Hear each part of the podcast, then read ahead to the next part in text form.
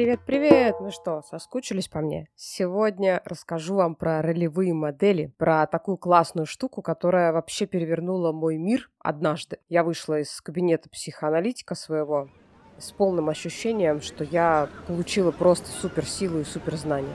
В общем, начну сразу с главного. Есть такое упражнение, называется «Дублирующее я». Фишка его вот в чем. Вы представляете себе персонажа, который лучше вас и круче вас. Например, вы боитесь выступать, переживаете, что что-то пойдет не так, и представляете, что на сцене рядом с вами стоите модифицированный, улучшенный вы, который ничего не боится, уверен в себе, отлично уже справляется с задачами, и все у него хорошо. И вот вы начинаете за ним повторять. Вы сначала представляете такого себя, которого вы хотите увидеть, и каким вы хотите быть человеком, и начинаете просто дублировать его поведение. Ну, супер просто, да? Вот прям гениально и идеально. Как мне объяснил психоаналитик, не вдаваясь сейчас в подробности и не углубляясь в психологию, это работает так, что сначала вы примеряете эту личность на себя, а потом она постепенно-постепенно становится вами. Повторять нужно будет какое-то время, пока мы не поверим в то, что на самом деле эта суперсила уже в нас есть, и все пойдет у нас нормально. Я этот прием применяла в жизни очень много раз, в абсолютно разных ситуациях, начиная от сложных переговоров, которые мы ведем в агентстве, и бывают такие переговоры, что, в общем, любой, наверное, даже взрослый, матерый дяденька растеряется, не говоря уже обо мне там в начале карьеры. Да и просто в жизни, даже когда я общаюсь с ребенком и понимаю, например, что у меня терпение, нервы сдают, а такое иногда случается, редко, но бывает, я представляю себя спокойной, такой доброй, уравновешенной, хорошей мамой, которая такая, знаете, как детские психологи, их вообще сложно пронять чем-либо, и у них вот эта вот возможность воспринимать детей, она какая-то вот безграничная совершенно. И я представляю себе такую дублирующую я, и это тоже срабатывает. Это срабатывает везде, в очередях где-нибудь, да, в магазине. И вот как это работает. Представьте, что за вас может играть целая команда. То есть не вы один, а прямо целая команда. И каждый игрок в ней – это одна из граней вашей личности. А на поле вы выводите как тренер тех игроков, которые вам сейчас в данный момент нужны. Есть совершенно потрясающий фильм, документальный. Называется он «Последний танец». И он рассказывает о легендарных Chicago Bulls. И нам показывают всех игроков, погружают в их истории. А мы как будто бы поднимаемся из зрительского кресла и видим всю систему со стороны. Как каждый член команды усиливает другого и помогает лидеру в лице Джордана забивать мячи. И вот среди прочих играл в команде и любимый мной Деннис Родман. Он не был удобным игроком, и в целом такой он достаточно скандальный, эпатажный парень. Он бесил, нарывался, дерзил, дрался. Ну, казалось бы, просто супер неудобный чувак. Просто мега неудобный. Все прекрасно понимали его взбалмошный характер и мирились с этим. Потому что, благодаря своей дерзости, именно он и только он и мог безбашенно отодвигать на поле игроков соперника и выводить их из себя. Ему в этом вообще не было равных. И вот в каждом из нас живет такой Родман. И другие игроки тоже. И, конечно же, тренер. Не подумайте, речь сейчас не о расщеплении личности ни в коем случае, никакая шизофрения, ничего такого. Все эти персонажи – части единого целого. И вопрос только, какую из этих частей мы делаем громче в определенные моменты своей жизни. Этот прием на самом деле известен нам уже давно, и его используют известные личности тоже. Например, есть история о шахматисте Гарри Каспарове. Ее рассказал другой шахматист. Джош Вайцкин в своей книге «Искусство обучения». Вот вам вольный перевод этой истории.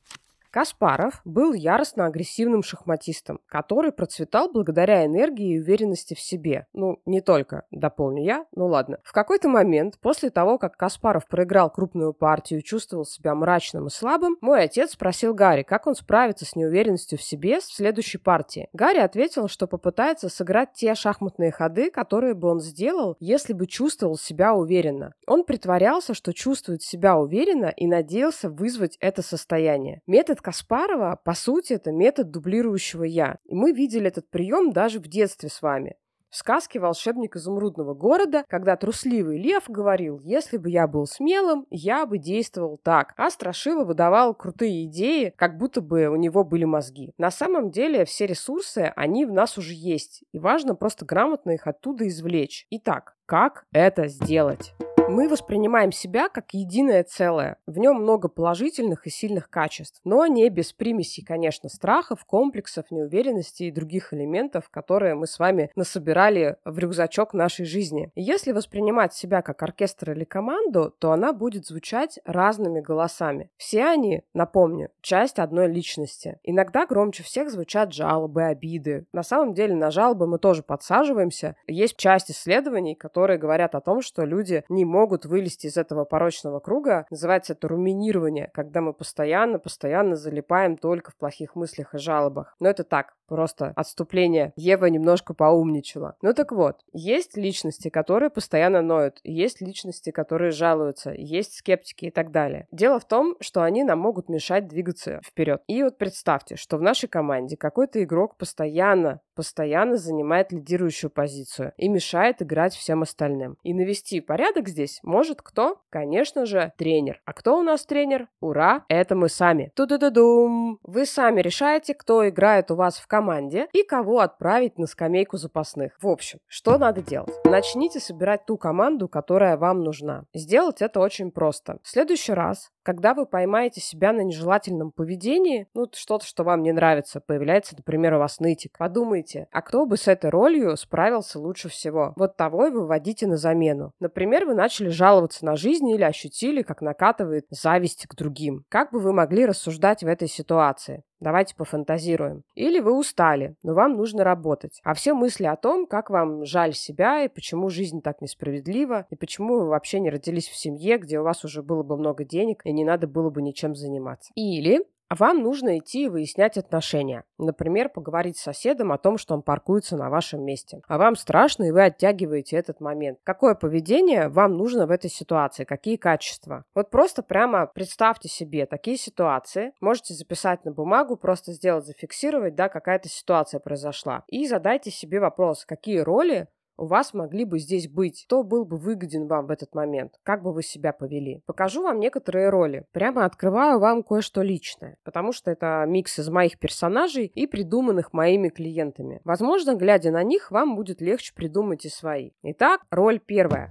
Тренер. Тренер говорит: я в тебя верю, у тебя крутые способности и ты очень много можешь. Ты сильная, давай еще улучшимся. Вместе с тренером мы ходим на спорт. Его же я делаю громче, когда нужно принять решение по здоровью и питанию. И его сильная сторона не в том, что он меня, например, мотивирует или говорит: соберись, тряпка. Его сильная сторона в том, что он верит в меня и в том, что он предлагает мне улучшения. И с ним я всегда делаю немножко больше. Следующая роль – напарник-экстраверт. «Давай общаться, люди такие интересные», – говорит он мне. Вы уже заметили, что у каждой роли есть своя реплика. Это важный момент. Напарник-экстраверт у меня отвечает за связи с общественностью, нетворкинг людей, договоренности и в целом коммуникацию. Эта роль помогает мне больше общаться, знакомиться и открываться. Следующая роль – авантюрист-счастливчик. Он говорит мне: давай попробуем, будет интересно. Я очень люблю эту роль. Он помогает мне, когда нужно протестировать новые рабочие инструменты или попробовать что-то неизведанное. Расскажу на примере. У меня была идея провести офлайн встречи с читателями. И раньше я рассуждала как пугливая жертва. А что, если никто не придет? А если я никому не интересна? А если не получится? Ля-ля-ля, бла-бла-бла. Сейчас я зову авантюриста. А как он мыслит? Ему все интересно. Ух ты, классный новый опыт, говорит он мне. Надо попробовать и посмотрим, что будет. А если провалимся, как минимум порадуемся процессу и кое-что узнаем.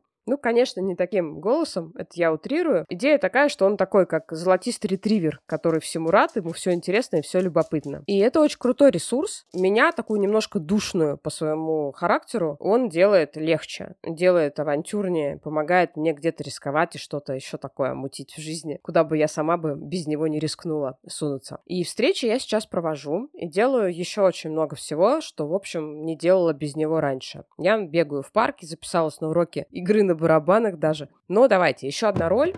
Профессионал. Профессионал говорит: мы сделаем все качественно. Я становлюсь профессионалом во время выступлений и работы над проектами. И вот он словно актер на сцене. Он забывает о любых неурядицах и идет блистать. И по сути я пишу книгу с профессионалом, я занимаюсь своей работой в агентстве, над подкастом сейчас, над курсом, над тренингами и консультациями. Это все делает профессионал. Бывает такое, что на сцену выходит ленивец, или какой-нибудь такой авантюрист, который хочет идти на вечеринку и заниматься какой-нибудь качестве новой штукой, но профессионал не дает вклиниться всем этим ролям, и он отвечает за качество. Я, конечно, прям ему безумно благодарна за то, что он есть. Еще одна роль, очень ресурсная, одна из моих самых любимых. Я называю ее «Женщина с гусенком». Она говорит: «Улыбайся, милая. Наслаждайся каждым мигом. Смотри и чувствуй, как тебя любит Вселенная». «Женщина с гусенком» появилась в моей жизни в период, когда у меня была жутчайшая пострадовая депрессия. Мне было очень плохо. И я тогда смотрела фильм «Под солнцем Тосканы». И вот там есть такая сцена, где главная героиня, которая тоже в таком достаточно раздолбанном состоянии, на рынке в Италии видит даму в красивой широкополой шляпе. И эта женщина, она улыбается, берет маленького гусенка, на рынке продают гусенка, прижимает его к щеке, и вот этот желтый пушистый гусенок, она гладит как бы себя гусенком или гусенка собой, ну, в общем, непонятно. И у нее закрыты глаза, и она улыбается. И в этой сцене столько красоты, какого-то умиротворения и умения наслаждаться моментом, мигом, жизнью, вселенной, вот всем этим, да, красотой. И в этом очень много тактильного, и в этом очень много визуального, и в этом очень много чувственного. Я такая просто, чувствуя себя мешком, набитым кирпичами в то время, мне было очень тяжело морально. Я увидела тогда эту женщину и сказала себе: я хочу быть вот такой женщиной. К этому я в итоге начала идти. Это была моя ресурсная роль. Она не сразу мне хорошо давалась, потому что когда нам трудно, нам очень сложно вот это все перенять. Но хотя бы по чуть-чуть, а что бы сделала женщина с гусенком? А как бы она себя повела в этой ситуации? А как бы она отреагировала? Я постоянно задавала себе эти вопросы и постепенно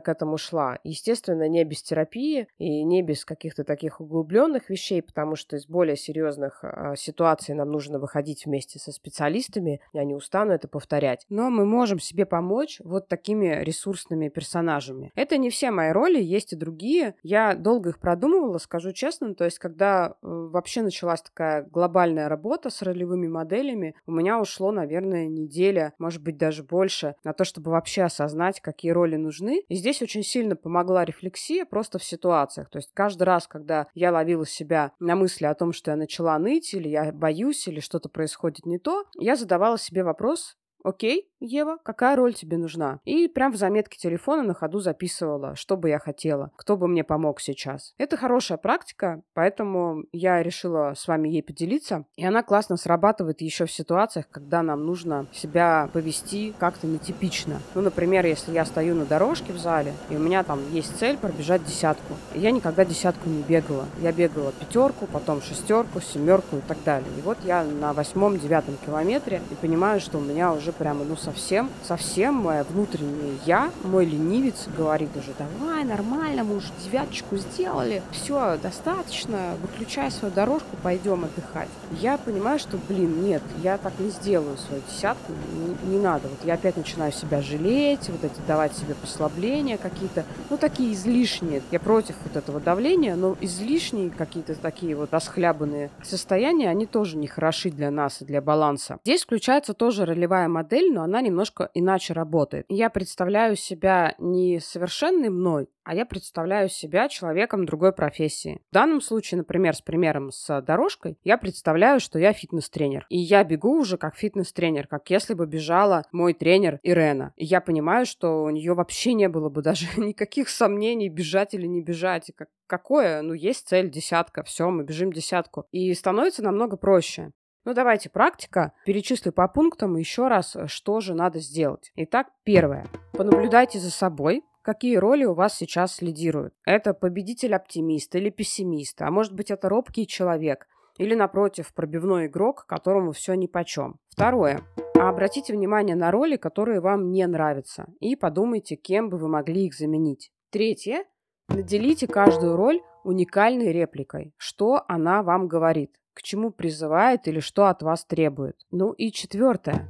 Представьте, что вы тренер. Дайте каждой роли право голоса. Выводите на поле нужного вам игрока по ситуации. Или можете использовать аналогию с театром, что вы режиссер, вы сидите напротив большой сцены своего собственного театра и сами решаете, кто сейчас будет выходить, и сами ставите свою постановку жизни. Вы удивитесь, я вас уверяю, как меняется отношение к ситуации, когда вы начинаете управлять своими ролями и отслеживаете, какой игрок и в какой момент выходит на поле. В этом очень много осознанности и в этом очень много силы. В общем, становитесь режиссером, либо тренером своей команды и больше практикуйтесь. И подумайте, какие роли нужны вам. Они могут быть совсем не похожи на роли из примеров выше. Внесите роли в заметки телефона. Держите их всегда под рукой. Как только почувствуете, что вам нужно перестроиться, пригласите одну из них стать главным игроком и наслаждайтесь процессом. Ну и, естественно, приходите ко мне в Telegram. От чекаута до воркаута. Давайте обсудим, как у вас получается и что у вас получается. Подписывайтесь на мой Instagram.